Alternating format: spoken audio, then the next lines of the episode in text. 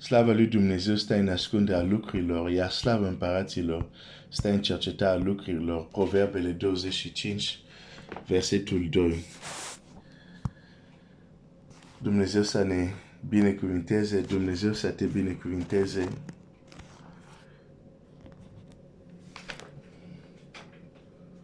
Există această abilitate, capacitate de percepție, de a deosebi răul de bine, care trebuie să ne rugăm lui Dumnezeu să ne dea această abilitate, să ne deschide ochii. Altfel, confundăm lucrurile care nu ar trebui să le confundăm. Credem că unele lucruri foarte distincte, foarte deosebite sunt la fel. Um, și cuvântul lui Dumnezeu este ca o sabie, nu-i așa? Și ce face? Care taie și desparte. Adică cuvântul lui Dumnezeu nu ne pune în confuzie, desparte, ne face să deosebim chiar lucrurile care aparent sunt foarte legate și totuși deosebite.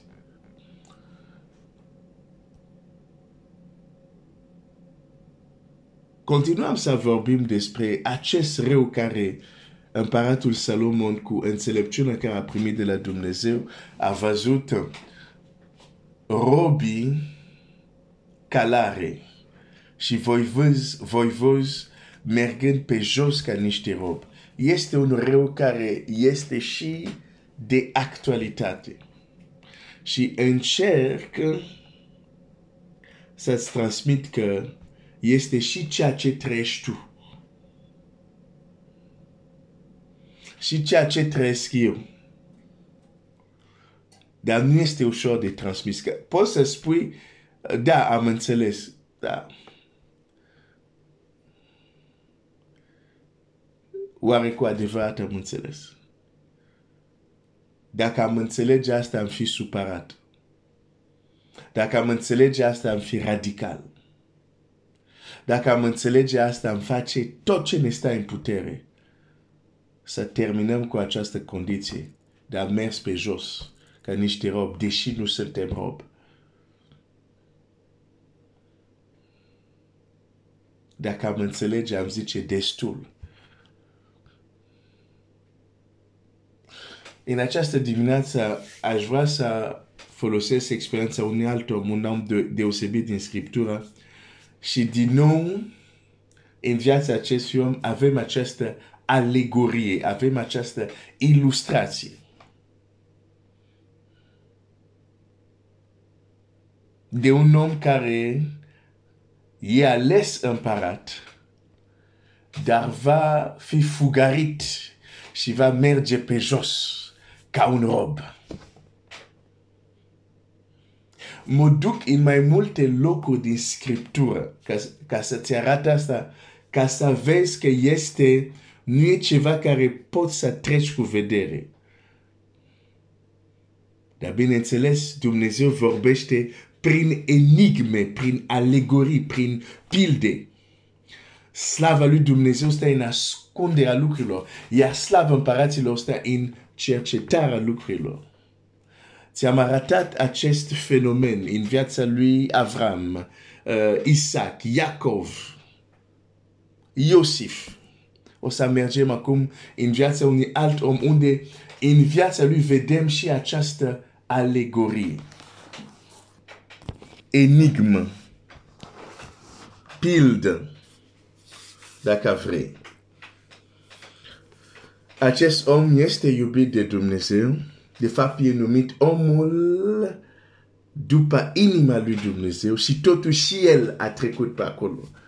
Așa că nu te grăbi să crezi că tu nu ești într-o astfel de condiție și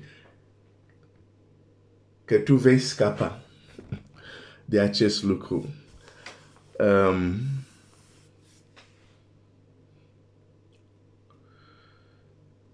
Samuel, capitol unu Samuel șaisprezece, unu Samuel șaisprezece, citesc versetul unu. Domnul a zis lui Samuel, când vei înceta să plângi pe Saul, o să mă opresc aici. o să mă opresc aici. Aș vrea să vorbesc, îmi vorbesc mie și îți vorbesc și ție. Și la noi copii a lui Dumnezeu de astăzi, ce reacție avem când unul din frații noștri, din sorele noastre, se răzvrătește împotriva lui Dumnezeu? Mă rog Dumnezeu să ne dea o inimă ca lui Samuel. Samuel continua să plângă pentru Saul și a trebuit Dumnezeu să vină să-i spună, ok, oprește, oprește. Oprește, Dumnezeu a venit să-l oprească. Am impresie, poate este doar o impresie, că trecem cam repede când un frate, când o soră se răzvrătește. Trecem cam, îi trecem cam repede în câmpul, să zic, inamicul lui sau în câmpul pagânilor, fără a plânge pentru ei, fără a mijloci pentru ei. Dumnezeu să ne dea o inimă ca lui Samuel. Când vei înceta să plângi pe Saul, pentru că l-am lepădat ca să nu mai domnească peste Israel, umpleți cornul cu un de lemn și du-te, te voi trimite la Isai, betlemitul, căci pe unul din fiii lui mi l-am ales ca împărat. Aici planul lui Dumnezeu este clar. Voia lui Dumnezeu este clar. Nu că Saul va fi lepădat ca împărat. Nu. Era lepădat ca împărat. Că Dumnezeu zice la, la Samuel, până când o să continui să plângi că l-am lepădat ca să nu mai domnească pentru Israel. L-am lepădat. Este la trecut. Deci aici nu este vorba, e ceva care rămâne. Din partea lui Dumnezeu, Saul nu mai este împărat. Și atunci Dumnezeu zice, ok, el pentru mine nu mai e împărat oricum, hai să mă duc, te voi trimite la cineva și vei unge un împărat care l-am ales eu, ok? Ok, și mergem mai jos, să, uh, dar poți să... Versetul doisprezece, Isai a trimis să-l aducă, da? Să aducă pe cine? Pe David. Deci vine marele uh, proroc Samuel, toată familia se, se întâlnește, dar nu l-au poftit pe David. Și acum, uh, și, uh, și acum, cum să spun, uh, David este chemat pentru că se ajunge la punct unde Samuel zice Dumnezeu nu a ales pe niciunul, nu mai ai niciun alt fiu și atunci s-a amintit că există și David. În fine, Isai a trimis să-l aducă și el era cu păr balai, cu ochii frumos și fata frumoasă. Domnul a zis lui Samuel, scoală-te și unge-l căci el este. Să-l ungă ca ce? Am citit mai sus. Să-l ungă ca împărat. Ok, bun. Samuel a luat cornul cu un de lemn și l-a uns în mijlocul fraților lui. Duhul Domnului a venit peste David începând din ziua aceea și în cele următoare.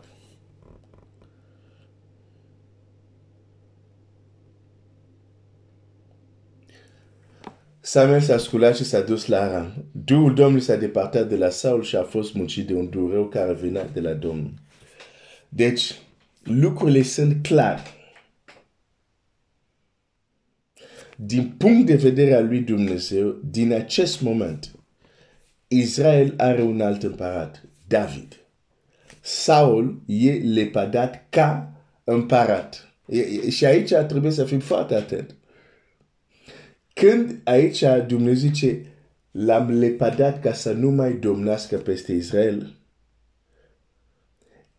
e o diferență. Sau cum, de exemplu, când... Um, Um, Samuel a intrat la versetul șase din capitolul șaisprezece. Când au intrat ei, Samuel a văzut pe Eliab și a zis negreșit, unsul Domnului este aici înaintea lui. Și Domnul a zis lui Samuel, nu te uita la înfățișarea și la înălțimea staturii lui, căci l-am lepadat. Aici, de exemplu, ar fi lepadat, aici Eliab a fost lepadat ca să fie împărat, dar nu lepadat ca om. La fel, Saul a fost lepadat ca să nu mai domnească ca și Israel. Da. Uh, uh, e, e, e o deosebire aici. Adică, de exemplu, hai să iau un alt exemplu. În, um, în Vechiul Testament, dacă era din familie de preoți, da, uh, puteai să fii lepadat să nu slujești la templu din cauza a unui defect care l-aveai, o malformație, de exemplu. Și din cauza asta erai lepadat să nu slujești la templu, dar nu erai lepadat ca și leviți, adică tot aveai drept la alte lucruri care le făceau leviții, dar să mergi să slujești în templu, nu, nu aveai acest drept.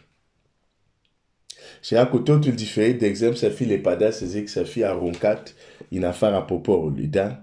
Deci e, e foarte important să, să, să fim precis. Lucrurile spirituale au o precizie. Dacă nu suntem precis în lucrurile spirituale, mergem înaintea unor probleme. În fine. Deci, din acest punct, Israel are un împărat, este David. Dacă David e ales împărat, e unul care e pe tron și cel care e pe tron e chiar uh, tulburat de un dur rău.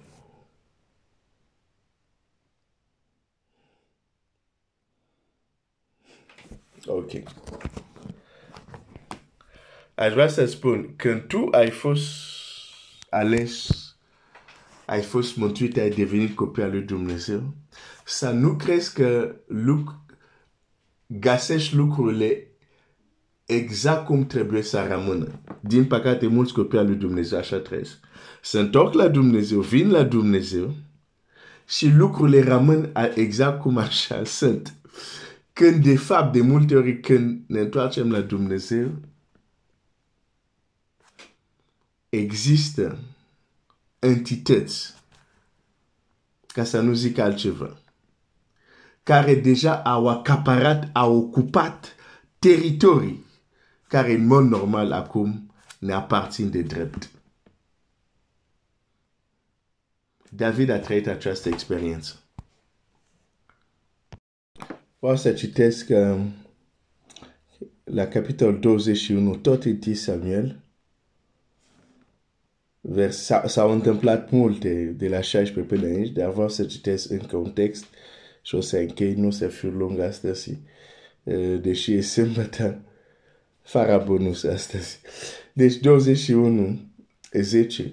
David s-a sculat și a fugit, chiar în ziua aceea de Saul. Deci iată adevăratul împărat fugarit de cel care nu mai era împărat. Zic din nou, adevăratul împărat fugarit de cel care nu mai era împărat. Deși David este uns. David, nu numai este uns, David este uns, David este împărat, dar este un împărat fără niciun teritoriu, fără niciun tron. Și cu asta o să închei astăzi și vreau să te las de gândit. Există o diferență între a fi uns împărat, între a fi împărat și a șade pe tron și să domnești. David a fost împărat mult timp înainte ca efectiv să înceapă să domnească. Oare nu este experiența noastră? Dumnezeu să te binecuvânteze.